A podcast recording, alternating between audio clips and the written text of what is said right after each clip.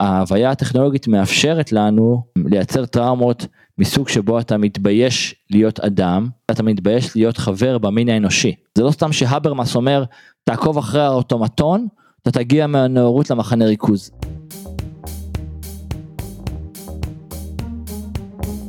המצב הפוסט-אנושי, פודקאסט על טכנולוגיה, תרבות ורוח, עם דוקטור כרמל וייסמן.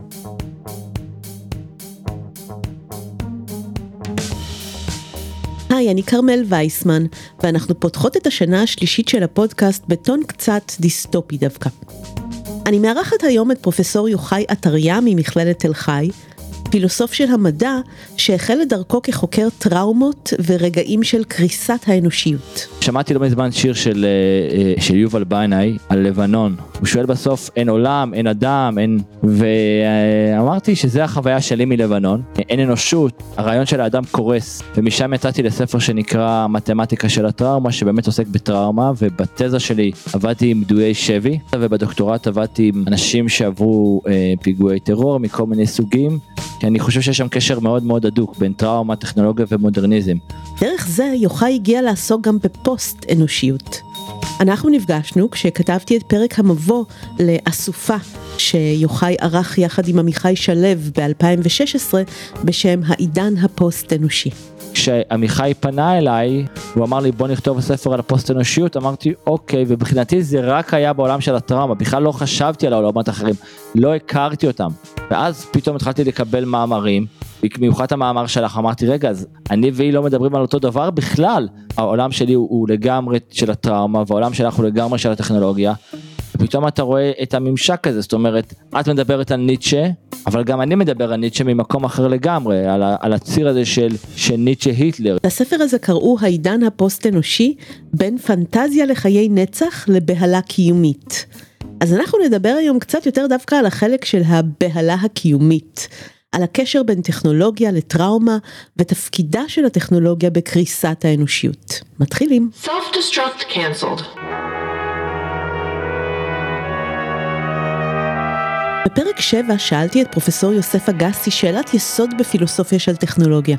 האם הטכנולוגיה ככלל היא כוח של טוב או מחוללת של רוע? הוא טען שהיא מגדילה את האפשרויות לשני הצדדים באותה מידה. בפרק 19 סיפרתי כיצד בנצרות של ימי הביניים גובשה תיאולוגיה שראתה בטכנולוגיה מתת אל וכוח שבא מאורו של האל ולכן זה דבר שמביא טוב לעולם, מה שהתגלגל מאוחר יותר בנאורות לתפיסת הטכנולוגיה כקדמה וכהופכת את העולם למקום טוב יותר. בפרק הנוכחי ניחשף יותר למסורת הדיסטופית שרואה בטכנולוגיה כוח שלילי. א', הרבה פעמים נראה שהתקדמות טכנולוגית מאפשרת אפשרות ליצירות טראומות הרבה יותר קיצוניות בקנה מידה הרבה יותר גדול. זאת אומרת עצם ההימצאות של הטכנולוגיה המתקדמת אם מדברים על ירושים, אם מדברים על מחנות ריכוז והשמדה אבל זה קשר שהוא באמת פחות מעניין הקשר היותר עמוק אה, אז, אז מרטין היידיגר מדבר על, על הוויה טכנולוגית שקודמת למדע. ההוויה עצמה, ההוויה הטכנולוגית, מה שאנחנו קוראים רציונליות, היא בעצם לפי היידיגר כבר ההוויה הטכנולוגית. מצב שבו הכל עומד מוכן, ניצב לפעולה. מצב שבו אני מסתכל אה, על הים מאחורייך והוא לא ים, הוא או מאגר דגים או מאגר אנרגיה של נפט או גז או חוף תיירותי, אבל הוא הכל חוץ מפשוט הים הזה. אז זה איזושהי הוויה טכנולוגית כוללת, שבתוכה האובדן אנושיות הוא נראה כמו משהו אה, אפשרי, ובתוך הוויה טכנולוגית נוצרים תנאים שבהם אפשר להביא אה, מהר מאוד אנשים לטראומות מאוד קיצוניות. הטראומות הקיצוניות שמטרידות אותי במחקר, הן הטראומות שבו אני מפסיק להרגיש אדם. יש ציטוט אחד מדהים של פרימו לוי שהוא הוא אומר פתאום באיזה רגע של זעם, אסור לנו לשרוד כדי שאף אחד לא ידע לאיפה האדם יכול לרדת להגיע. האחריות היא על האדם, היא לא על הטכנולוגיה, אני לא לשנייה מסיר אחריות מהאדם. אבל ההוויה הטכנולוגית מאפשרת לנו לייצר טראומות מסוג שבו אתה מתבייש להיות אדם, אתה מתבייש לאן שהגעת, אבל יותר מזה אתה מתבייש להיות חבר במין האנושי. יש את הספר של, של פרימו לוי הזה הוא אדם, אבל יש, יש גם את הספר של אנטלם, המין האנושי. זה לא סתם שב-46 יוצאים שני ספרים ששואלים רגע מה, מה זה בכלל האדם עוד לפני שפוקו מגיע לשאלות האלה. יוחאי הוציא לאחרונה ספר חדש בשם המפה והטריטוריה, על פרימו לוי וקצטניק, שעוסק בשואה ובכתיבת טראומה. אבל מבחינתו זה חלק מטרילוגיה, כשהספרים הבאים עוסקים בטבע האדם ובשאלת הטכנולוגיה, ועל הקשרים הללו נרצה לדבר היום. הספר השני הוא נקרא טבע האדם, אחרית דבר, כאשר המילה טבע מנוקדת כמו טבע.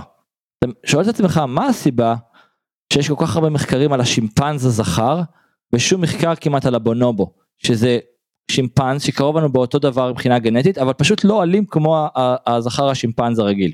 ואתה מתחיל להבין שהסיבה לכך היא שאנחנו רוצים להגיד חבר'ה זה לא בשליטתנו זה לא באחריותנו יש לנו או גנים רעים כמו ש, של השימפן הזכר אנחנו פשוט רעים מלידה כמו שלפעמים אומרים או בעצם אנחנו עבדי הטכנולוגיה ובעצם אין לנו שליטה על טכנולוגיה. הטכנולוגיה מתפתחת באופן אוטונומי מעצמה אין לנו כמעט יכולת להתערב בזה וככה וככה הגענו לאושוויץ זאת אומרת או לירושימה הטכנולוגיה מתקדמת מעצמה יש לה את הרציונליות שלה את ההיגיון הפנימי שלה כמו שאופנהיימר אמר שמה אפשר להגיד על חברה שחושבת על תורת מוסר במונחים של תורת המשחקים. עכשיו תורת המשחקים זה עוד פעם אותה רציונליות שהיידיגר אומר שהמקור שלה הוא בהוויה הטכנולוגית. אז יש לנו שני צירים או שהגנים שלנו לא בסדר ואז אי אפשר להאשים אותנו אנחנו רעים מלידה או שהטכנולוגיה אשמה. אז הספר הזה בעצם מנסה אה, להגיד את הדבר הזה אה, ולצורך הדבר הזה אני למשל בודק מה היה בהתפתחות פצצת האטום ואיפה המדענים היה ואיזה שיח היה שאתה מנסה לחפש בכל מקום האם היה דיון עומק על הטלת הפצצה אתה מגלה שכמעט לא היה כמה דיונים בתוך אצל המדענים זה נכון אבל כשאתה מסתכל על הדרג המקבל החלטות אז אתה רואה שלא היה שום דיון. היה במאי 45 אה, בארוחת הצהריים בהפסקה של אחת הפגישות איזושהי שיחה אבל זה לא היה דיון עומק בכלל זאת אומרת ואתה אומר זה לא מקרה זה לא מקרה שיושבים אה, מדענים טכנולוגים היה שם את נציגים, את, את הנציג של MIT, את, אופנהיימר, אה, נציגי ממשל, אה, גנרלים, ובכלל לא מעלים את השאלות העמוקות של מה, מה זה פצצת האטום? זאת אומרת, יש שם את הדבר הזה של מה שנקרא נשק זה נשק זה נשק. זה משהו מסוג אחר. זאת אומרת, העיר הכי גדולה היא קטנה מדי בשביל פצצה כזאת. אבל אתה רואה ששם יש דיון ב-45 עם חוסר הבנה מוחלט, יותר מזה. כשאופנהיימר מוז, מוזמן לדבר עם הממשל הזה בסוף 45 אחרי הפצצה ב-46 אתה רואה שגם אחרי הטלת הפצצה, טרומן לא הבין בדיוק מה זה הפצצה, יותר מזה, צ'רצ'יל, אולי גדול הדמויות של המאה ה-20, שכולנו חייבים לו את החיים שלו, שלנו באיזשהו אופן, גם הוא ב-45, הוא לא מבין מה זה נשק אטומי. הכינוי של הפצצה, כשדיברו עליה המדענים, הייתה גאדג'ט. וזה מחריד לחשוב שגם אנחנו קוראים לכל דבר הזה גאדג'ט, לכל הטכנולוגיה, אבל הקשר הזה הוא לא מקרי. למהנדסים האלה, זה הכל עוד גאדג'ט, ובסוף הדרך כן האדם פשוט לא, לא, לא אני לא רואה איך הוא עומד שם איך הוא נמצא שם מה, מה המקום שלו. השאלה שפתחתי בה לגבי מהות הטכנולוגיה היא בעצם מראה לשאלה פילוסופית עתיקה גם על טבע האדם. האם נולדנו טובים ותמימים בצלם האל פראים אצילים או שיצר לב האדם רע מנעוריו. בפרק 43 דיברנו עם פרופסור עידן לנדו על טבע האדם וראינו שנעשה שימוש בכל מיני עובדות מדעיות כשיח הצדקה של פעולות האדם. זה מה שמטריד גם את יוחאי, שהקרבה שלנו לשימפנזים משמשת לנו כתירוץ לטבענו האלים, ויש התעלמות מזן של קוף טוב לב אחר שקרוב אלינו באותה מידה. אז אם אי אפשר להאשים את הגנים שלנו, המבט המאשים פונה לטכנולוגיה. וזה מה שקורה בספר השלישי בטרילוגיה, זה שיוחאי כותב עכשיו, שיעסוק באוטומטון. הוא מדבר על האובססיה שלנו שאפשר להגיע איתה עד לפרומטאוס אה, ודרך הגולם היהודי ודרך המון המון צירים דרך הציר של האלכימיה ודרך הציר של היהדות ודרך הציר של המחשבה היוונית.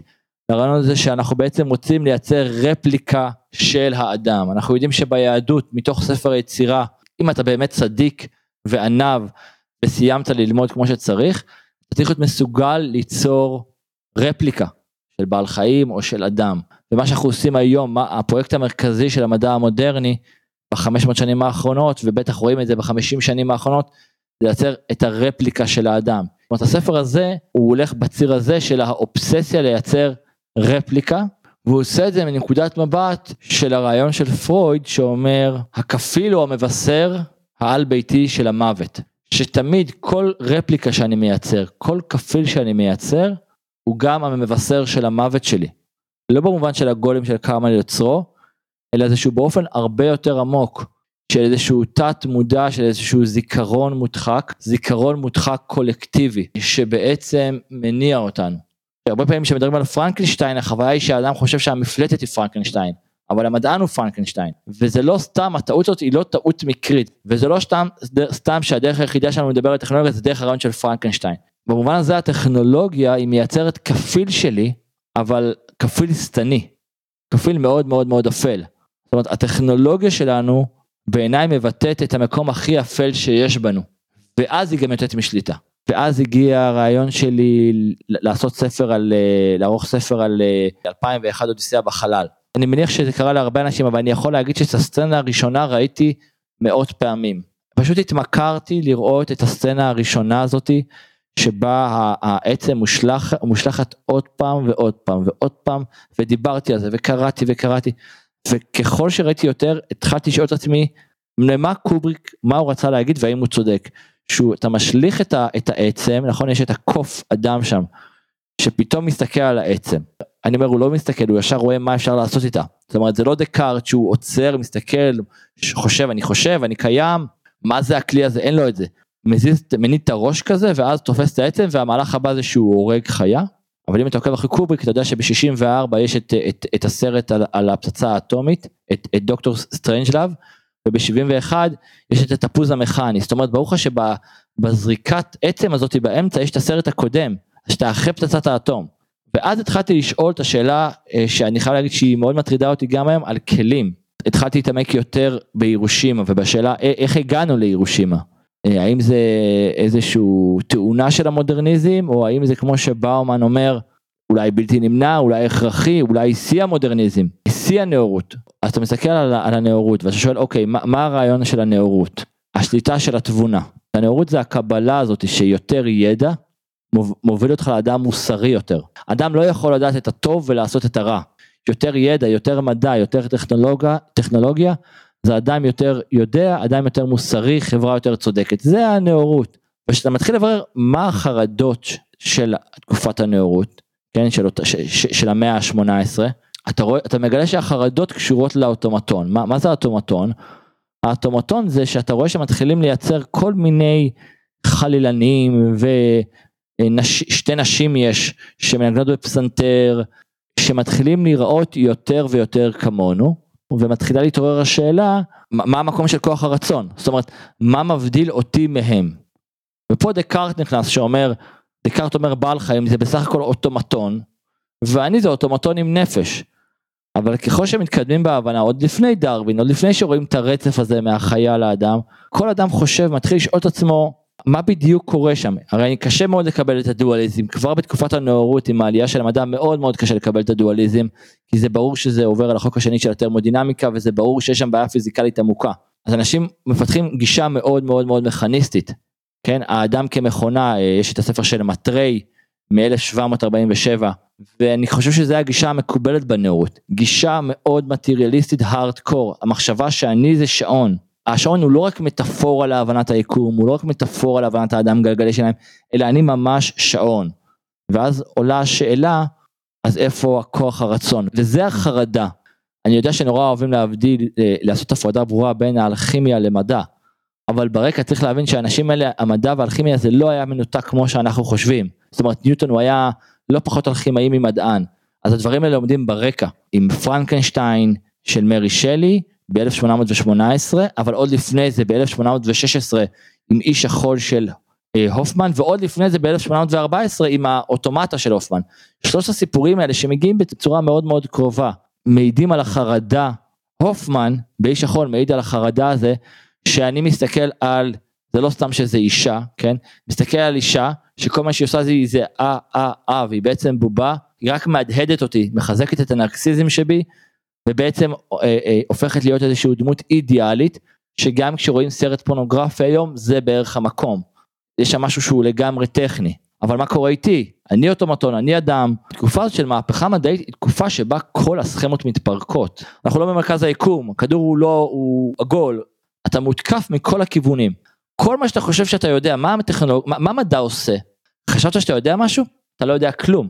וכל יום הטלסקופ עושה את זה על דברים חדשים. מי שעוקב אחרי נאסא וכל התצפיות, הוא כל יום אומר לך, אתה בעצם לא יודע שום דבר.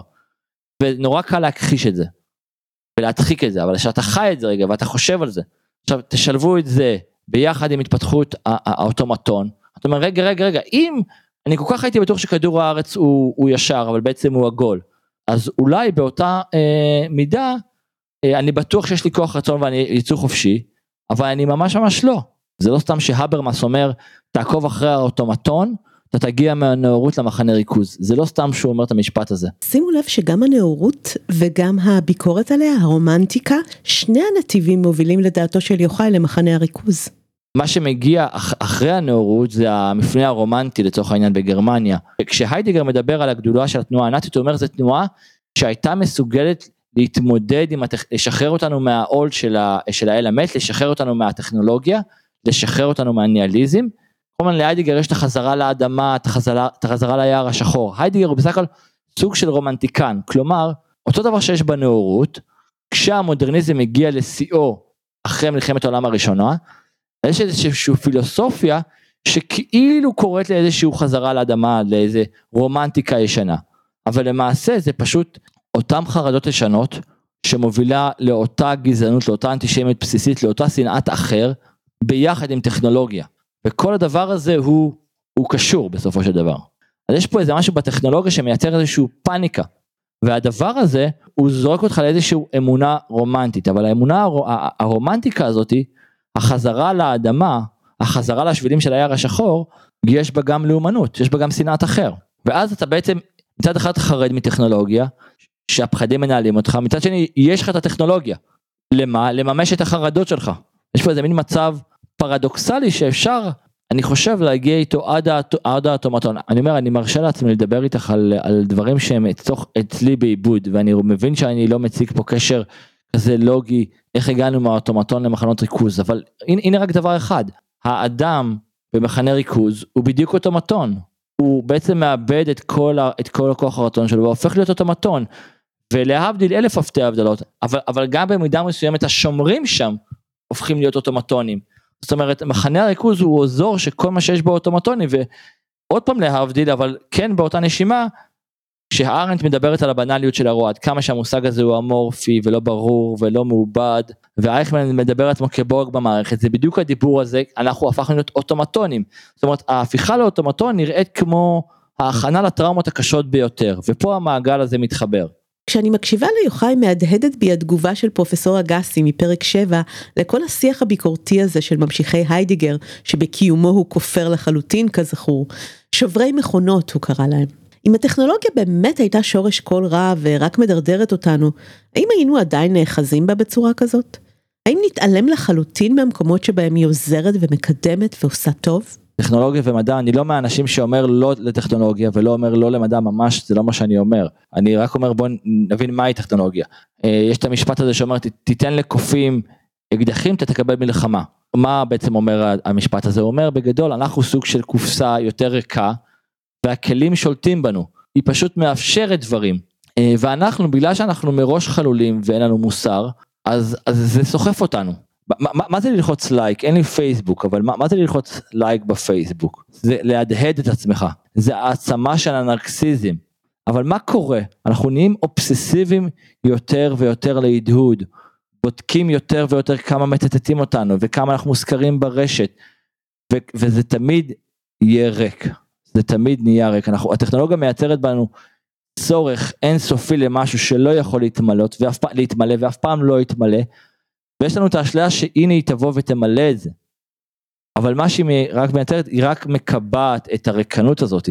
ומה שמסוכן זה לא הטכנולוגיה, זה, זה הריקנות שלנו, שזורקת אותנו או לניהליזם או לפשיזם. הטכנולוגיה מייצרת ריקנות, סביבה שבה קל מאוד להרגיש ריקני, מזויף, שקרי. זה בא מהתמונות שאנשים מעלים בפייסבוק, עד האופן שבו עושים פוטושופ על כל דבר. והתחושה היא שזה שקר שזה ריק. והבעיה היא לא הטכנולוגיה אלא מה קורה שאני כאדם מאוד מאוד ריק. חסר משמעות ויש לי טכנולוגיה להשמדת המונים איך אני משתמש בה? או לחילופין כשאני אדם ריק ומשועמם ויש לי אה, טכנולוגיית מעקב, האם אני יכול להתאפק ולא להשתמש בה ולחדור למקום הכי פרטי, האם באמת את יכולה לסמוך, עזבי בוא לא נדבר על אנשים בעולם, על עצמי, עליי, שיהיה לי אפשרות להציץ לטכנולוגיה, לאנשים אחרים לחיים ואני לא אעשה את זה, עם טכנולוגיה, קשה לי להאמין איך אני לא עושה את זה. קשה לי לראות שאני לא עושה את זה. ולכן הטכנולוגיה היא מייצרת אקלים ריקני, חסר משמעות, זה לא שלפני זה היה משמעות, בוא לא נהיה רומנטיים, זה לא שלפני הטכנולוגיה וואו היה לנו מלאים חיי משמעות, אלא שעם הטכנולוגיה הם מאוד ריקים, והטכנולוגיה מייצרת אפשרויות שבמסגרת של ניאליזם וחוסר משמעות הופכות להיות מאוד מאוד מאוד בעייתיות. התזה שיוחאי מציג על מהות הטכנולוגיה נשמעת ברובד הראשוני כתזה המוכרת מהמסורת של הדטרמיניזם הטכנולוגי הדיסטופי, אבל יוחאי לא מסכים ומנסה להעביר עמדה מורכבת יותר. אני מסרב לסיווג שלי כדטרמיניסט טכנולוגי, אבל את יודעת, פרומטאוס, אומרים שמה שהוא נתן לאדם להיות באשליות לגבי עיוור לגבי העתיד שלו. אז אולי באמת יש דטרמיניזם אנחנו בעצם אה, יש לנו אשליות של כוח רצון. מה שמחזיר אותנו לבחירה, מה שמחזיר אותנו לחרדה של המודרניזם. אבל אני לא דטרמיניסט טכנולוגי, אני חושב שלאדם יש אחריות, אפילו, בוא, בוא נאמר, כ, כעמדה מוסרית אני מחזיק בעמדה הזאת, אפילו אם אין לי דרך לגבות אותה. אני בכלל לא מחויב לטיעונים לוגיים, אני בכלל לא מחויב לפילוסופיה האנליטית. אני חושב שכל המחשבה של סיבה ותוצאה זה כבר הוויה טכנולוגית. כדי להבין את המורכבות של העמדה שלו, נעשה רגע צעד אחד אחורה. לספר לא על המוח לבדו, שיוחאי כתב ב-2019 על תודעה וגוף, שגם הוא נבע ממחקרי הטראומה שלו ומהפוסט דוקטורט במחלקה לנוירוביולוגיה במכון ויצמן. ממש רק בפרק הקודם דיברנו על בעיית התודעה, ושמענו מדוקטור ניר להב על תיאוריה חדשה של תודעה, אבל יוחאי מציג עמדה אחרת, הרבה יותר פוסט אנושית לגבי תודעה, כאלמנט מבוזר, שלא כלוא במוח שלנו. דבר ראשון, בואו נשחרר את המוח. אנחנו חושבים תמיד במונחים של מטאפורת, ומסתבר שאנחנו גם חושבים תמיד על העולם במונחי הטכנולוגיה המתקדמת ביותר. אז בתקופה של ניוטון חשבו, שעלה, חשבו ששעון זה הכי מתקדם שיש, ועשו שעונים שמייצגים את היקום ואת האדם ואת הכל. והיום חושבים שזה מחשב וחושבים עלינו כמחשב. אין סיבה לחשוב שאנחנו עושים רק חישובים. היום אני במקום שחושב שהמוח שלנו אולי מסוגל לחשב, אם דורשים ממנו לחשב הוא יעשה חישוב. אבל מה שהוא עושה זה בכלל בכלל בכלל לא חישובים. כלומר התחלתי מנקודת מבט שאומרת אנחנו עושים הרבה פעמים חישובים למשל בתהליכי קשב אבל יש דברים גם שלא קשורים לחישוב והיום אני במקום שאומר א' אני לא אין איזה אני קרטזיאני שממוקם במוח אין כזה דבר אין אני, אני זה שיש את המילה אני בשפה עוד לא אומרת שקיים אני מטאפיזי כזה זה לא אומר שאין תחושה של אני יש תחושה של יוחאי יש תחושה של כרמל יש את התחושה הזאתי אבל אין איזשהו אני מטאפיזי ישות רוחנית קשורה לאלוהים כזאתי שעומדת מאחורה אין כזה דבר דבר שני אנחנו לגמרי פתוחים לעולם. זאת אומרת כשאני אומר אני רואה את העולם אני מניח שאני נמצא באיזה מקום סגור כלפי העולם. אבל הגישה שלי היום היא אחרת לגמרי. אני פתוח לחלוטין. אני עד כדי כך פתוח לעולם שבשבוע משקל אני עולם זה לא שאני מגיע לפני העולם. המתח הוא לא נוטה כלפי הסובייקט אלא יש פתיחות מוחלטת ואין בכלל צורך בחישוב. כשאני רואה בן אדם מולי ברחוב אני יודע מיידית מה הוא חושב עליי מה הוא מרגיש אליי, מה הוא מרגיש עליי, יש לי את כל המידע הזה, וכל המידע הזה מגיע בבת אחת, והוא מגיע לפני הפרטים. למה זה חשוב? כי אם הגישה של מדעי המוח אומרת, הלוקאלית אומרת, יש לי אזורים שונים של חישוב, אני אומר, קודם כל יש את התפיסה ההוליסטית. אני קודם כל בתוך סיטואציה כללית, זאת אומרת, זה יחידה אחת, ואז באמת יש לפעמים אפשרות להבין מה קורה באזורים לוקאליים. לפני 15 שנה שהייתי תלמיד בתואר ראשון, זה הייתה נראית לי כמו אה, בעיה נורא נורא נורא עמוקה. איך יכול להיות שיש עולם פיזיקלי ומפציעה ממנה החוויה הסובייקטיבית, והיום אני יכול להגיד שהייתי כלוא בתוך עולם דואליסטי, הייתי בכלא הקרטזיאני ולכן לא יכולתי להפסיק לחשוב במונחים של סובייקט ואובייקט. ברגע שאתה מצליח לשחרר את זה וזה עבודה יומיומית כל היום, צריך לעבוד בזה, כי זה באמת נורא מושרש פנימה, בעצם זה שיש לי נקודת מבט על העולם כבר אני מרגיש שאני רואה את העולם ויש איזשהו אני וכל הדבר הזה ויש עצמי נרטיבי ויש זיכרונות וזה לוקח אותך למקום נורא חזק. אז ברגע שאתה משחרר את המקום הזה כל השאלות האלה הן פחות רלוונטיות הן רלוונטיות בעולם שמקבל את המכניזם כמובן מאליו. האני זה לא בתוך הראש זה כל הגוף הזה והגוף הזה הוא מחובר לחלוטין אה, לעולם זאת אומרת בוא נחליף את המטאפורה של המחשב עם, המת, עם המטאפורה של התמנון. אנחנו הרבה יותר תמנון מאשר כל דבר אחר. התמנון עם הזרועות האלה, בלי מערכת מרכזית ששולטת, עם הזרועות שפועלות באופן אוטונומי בעולם, אנחנו הרבה יותר שם. זה לא אומר שאין לנו אפשרות רגע לעצור ולעשות חישובים ולתכנן את העתיד, אבל ברוב הזמן כשהדברים הולכים לנו טוב, כשאני משחק כדורסל ונהנה ושוכח את עצמי, כשאני רוכב על אופניים, כשהיום שחיתי בכנרת, ברגעים הטובים, ברגעים שזה עובד, זה יש שם פתיחות מוחלטת, כאילו מרגיש כאילו עכשיו אני יוצא הודו, אני בחיים לא הייתי בהודו אפילו. זה לא בא מהמקום הזה, זה בא מהמקום שבא להגיד אין צורך בחישוביות, אין צורך בגבול של אני, אין, הדבר, אין צורך בדבר הזה, הקוגניציה לצורך העניין היא לא נגמרת בגולגולת שלי, כלומר, וזה כבר אפילו מחקרים מראים, זה לא סתם שהילד שלי עושה חשבון ומשתמש ב, בידיים, זה לא סתם שהמספר 10 ויש לנו 10 אצבעות הוא כל כך חשוב, אנחנו חושבים עם שתי ידיים, אבל כל הדבר הזה לא דורש איזושהי מערכת מרכזית נפרדת שעושה חישובים. אני ברוב הזמן פשוט מושלך לתוך סיטואציה ופועל באופן שבו היא מזמינה אותי לפעול. מה הסיבה שזה כל כך בעייתי מה שאני אומר עכשיו? כי אם מה שאני אומר זה נכון, אז באמת כשיש לי אקדח ביד הוא מזמין אותי לראות בו. אז מה המקום של האחריות? פה יש בעיה מאוד קשה בשבילי, בעיה מאוד עמוקה. אז בדיוק בשביל להגיע לעמדה הזו עשינו את העיקוף הקטן הזה לשאלת התודעה. השאלות על מהות הטכנולוגיה ומהות האדם הן בעצם שאלות על agency, על סוכנות פועלת. מי הסוכן שעליו נטיל את האחריות, האדם או הטכנולוגיה? אבל יוחאי מנסה להשתמש בפילוסוף ברונו לטור, אחד מאבות החשיבה הפוסט אנושית, כדי לשבור את הדיכוטומיה בשאלה הזאת. לטור הציע פתרון אחר לשאלת הסוכן. כשיש אדם ואקדח, מי שמאמינים שהטכנולוגיה היא ניטרלית, יתמקדו במי שאוחז באקדח כדי לקבוע את המוסריות בסיטואציה. ואילו הדטרמיניסטים הטכנולוגיים ייחסו תכונה מהותית לאקדח, שמהרגע שהוא נמצא שם מצב הירי יהיה בלתי נמנע, גם אם האדם ינסה במודע להימנע מזה. במבט ראשון נדמה שזה גם מה שיוחאי אמר לנו על טכנולוגיה. אבל מה שלטור הציע, הוא שיש כאן סוכן שלישי חדש שנוצר כתוצאה מהמפגש בין האדם לאקדח. והאדם אקדח החדש הזה לא מאפשר לנו להפריד בין שני הסוכנים. יש לנו משהו היברידי חדש שגדול מסכום שני סוכניו, והוא זה שפועל. אז זה לא שהטכנולוגיה מהותית רעה ומשחיתה אותנו. זה שאדם עם אקדח ביד הוא אדם אחר. הוא אדם שנכון לפעול בצורה אחרת חדשה. ולא ניתן עוד להתייחס לתכונות ולהסתברויות של האדם שהוא היה לפני כן, לפני שהוא פגש באקדח. ונראה לי שעל זה יוחאי מדבר כשהוא מתאר את עצמו עם טכנולוגיית המעקב או ההצצה ביד. יש לי שם אחריות, אני יכולה להפעיל את הסוכנות שלי, אני יכולה לבחור לכאורה. אבל זה אחר וזה הרבה יותר קשה כשאני כבר לא רק אדם אלא אדם אקדח. טכנולוגיה הופכת אותך לנוזלי. מה זה אומר להיות נוזלי? זה אני עומד מוכן ניצב, ניצב למה? מוכן למה?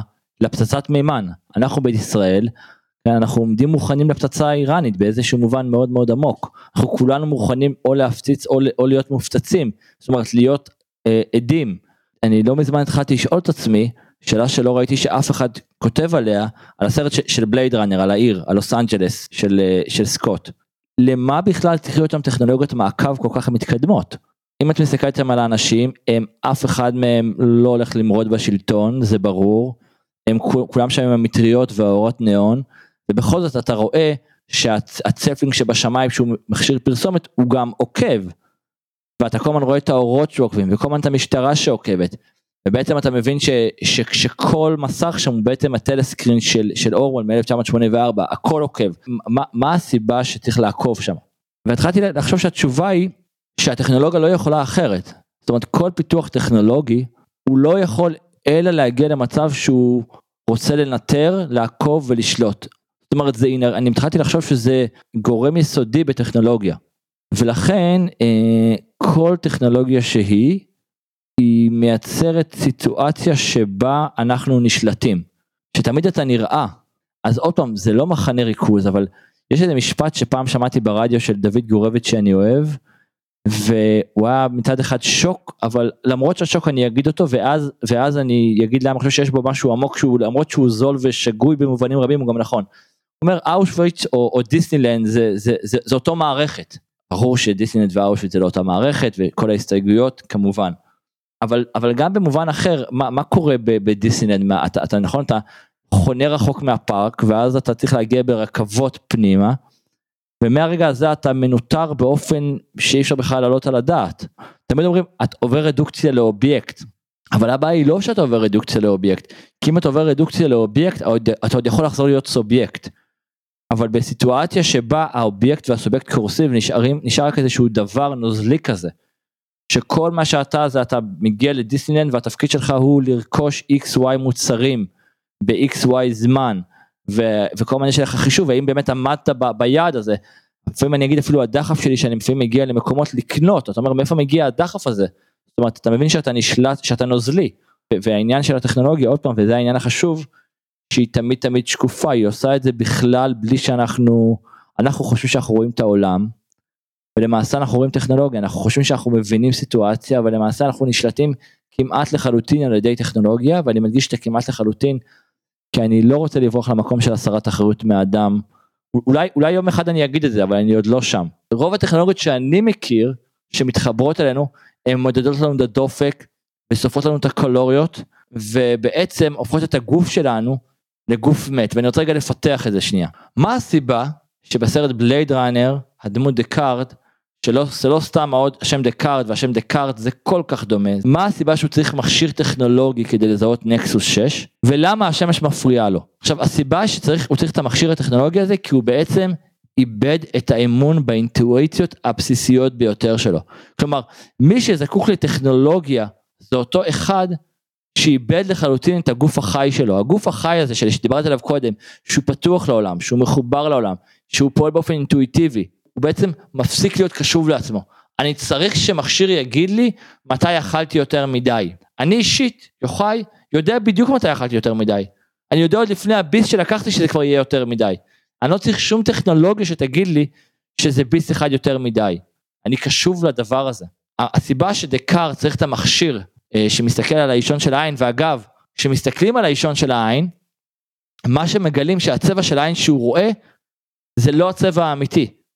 זה עין כחולה וכשהוא מסתכל על דרך המכשיר זה עין ירוקה וזה לא סתם סקוט הכל הוא חשב על הדברים האלה. השמש מפריעה לו. מה הסיבה שהשמש מפריעה לו? כי הוא כבר לא יכול לסבול, הוא לא יכול לראות טבע, הטבע עצמו הופך להיות הגורם הכי מאיים. כן, זה לא סתם שבייקון, מי שהגדיר מה זה מדע בשנת 1620 באנגליה, זה לא סתם שבייקון אומר המטרה שלנו, של המדע זה שליטה, אוקיי? זה לא סתם שאומר שהמטרה שלנו היא בעצם לשלוט בטבע. מה שאנחנו רואים בבלייד ראנר זה מה קורה ששולטים בטבע. מה שאנחנו רואים היום בעולם עם ההתפתחות המדעית וכל הגאדג'טים זה, זה התפתחות של שליטה בסביבה ובאדם. יוחאי מעלה כאן את המשוואה ההיסטורית הרומנטית של טכנולוגיה כמנקרת, כשונה מהטבע, אבל כל הסיפור עם טכנולוגיות המידע הקיברנטיות, כפי שכבר הזכרנו בכמה פרקים בעבר, זה הקרבה שלהן להתנהגות כמו אורגנית. הניסיון דווקא לחבר אותנו לטבע, לטבע שלנו, ולספק גם חוויות של התעלות.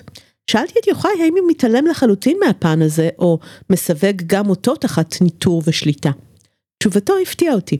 קראתי את הספר של עידו אה, טכנומיסטיקה, זה חמוד ולא משכנע. אם נחזור לספר של אה, דיק שעליו מבוסס הסרט, על מכונת האמפתיה שצריך להתחבר אליה אה, בכבשים חשמליות, בספר שלו מ-68, בשבילו ההתחברות למכשיר האמפתיה זה החוויה המיסטית. אז כן, אז במציאות שבה אני לגמרי כבר לא מסוגל לראות טבע, לא מסוגל להיות בטבע, ואני עוד פעם מתחנן שזה לא יהיה בהקשר של אני זורק אתכם, מזמין אתכם לטיול ביערות השחורים בשבילים, זה לא שם.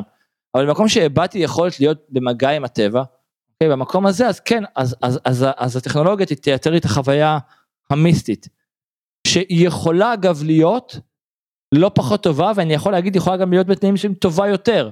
אבל זה לא סתם שכשאנשים לא מיומנים בתרגול מדיטטיבי, לא, לא מיומנים בדבר הזה, משתמשים בטכנולוגיות שבוא נקרא להם סמים, זה לא סתם שלפעמים הם מגיעים לחוויה המיסטית, אבל לא מעט פעמים הם חווים טראומה קיצונית. על זה הספר שלי מדבר לא על המוח לבדו, על נקודת מפגש בין טראומת הקיצון לחוויית, לחוויה המיסטית. הן מאוד מאוד מאוד דומות, וזה לא סתם שפתאום בזמן, אה, מתרגול מדיטציה בן אדם נזרק לטראומה.